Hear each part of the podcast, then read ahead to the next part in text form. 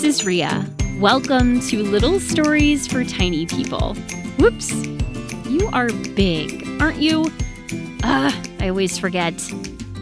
Big people, I'm wondering have you ever been sick? Raise your hand if you've been sick. I've been sick too. Many times, actually. And if any of you didn't put your hands up, wow, what is your secret? Most of us get sick at least a few days every year, and sometimes a lot more than that. Personally, I am not a very good sick person. I tend to get very grumpy and very sad when I'm sick. What about you? When you're sick, do you feel grumpy and sad too? Well, today's story is about a child who wakes up feeling very sick, but she doesn't want to believe that she is. She has big plans for the day that do not involve being sick. Joining me to hear our story is my friend Sophie the Sloth. Sloths are known for being very slow. I asked Sophie to join me because when I get sick, I feel very slow, and it's kind of what I imagine being a sloth might feel like. Sophie arrived in my studio yesterday. Sophie, remind me how long it took you to get here from South America? Eight years?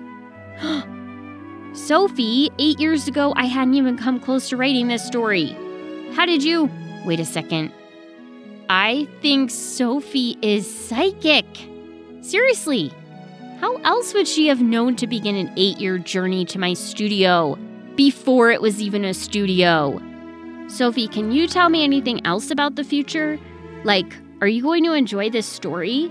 Oh, she nodded very slowly. Okay, Sophie, tiny people, let's listen to our story. It's called The Sick Day. Remember, there are no pictures. You'll have to imagine the pictures in your mind. You can imagine them however you want. Okay, here we go.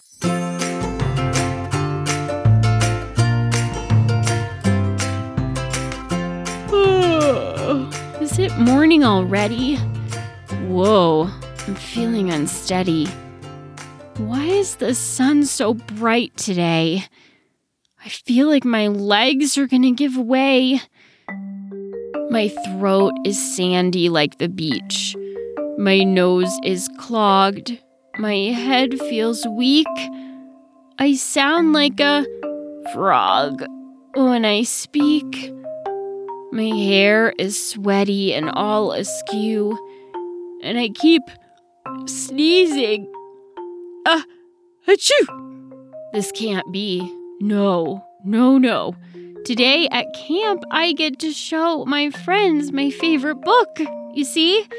I can't be sick. No, not me. I'll just smooth my hair down flat and blow my nose. Takes care of that. I'll sip some tea with honey and get some toast into my tummy.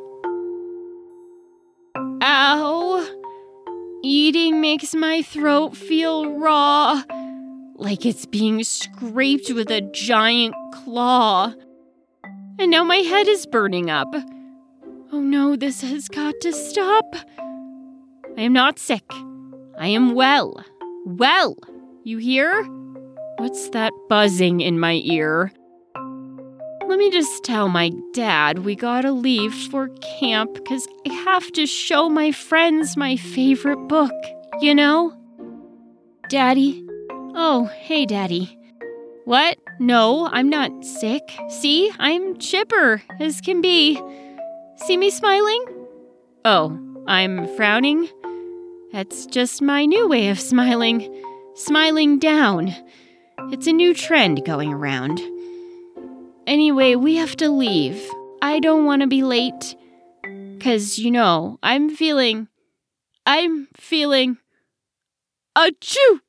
I'm feeling great. Ah, what are you doing?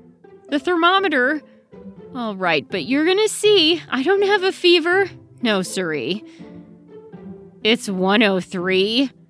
This thing is broken. It's got to be. Uh, no camp? No friends?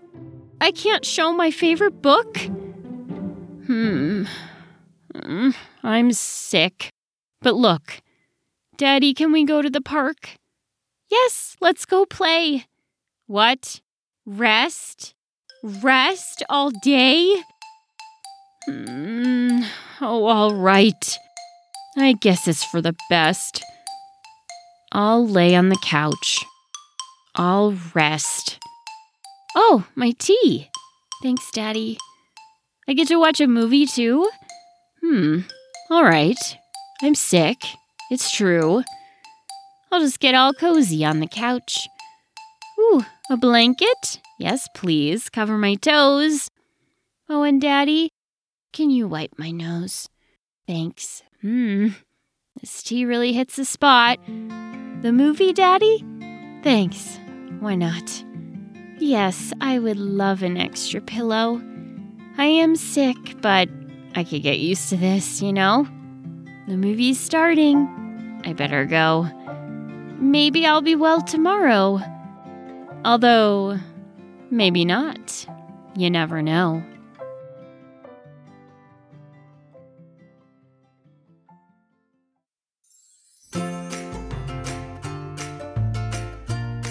Aw, Sophie is smiling.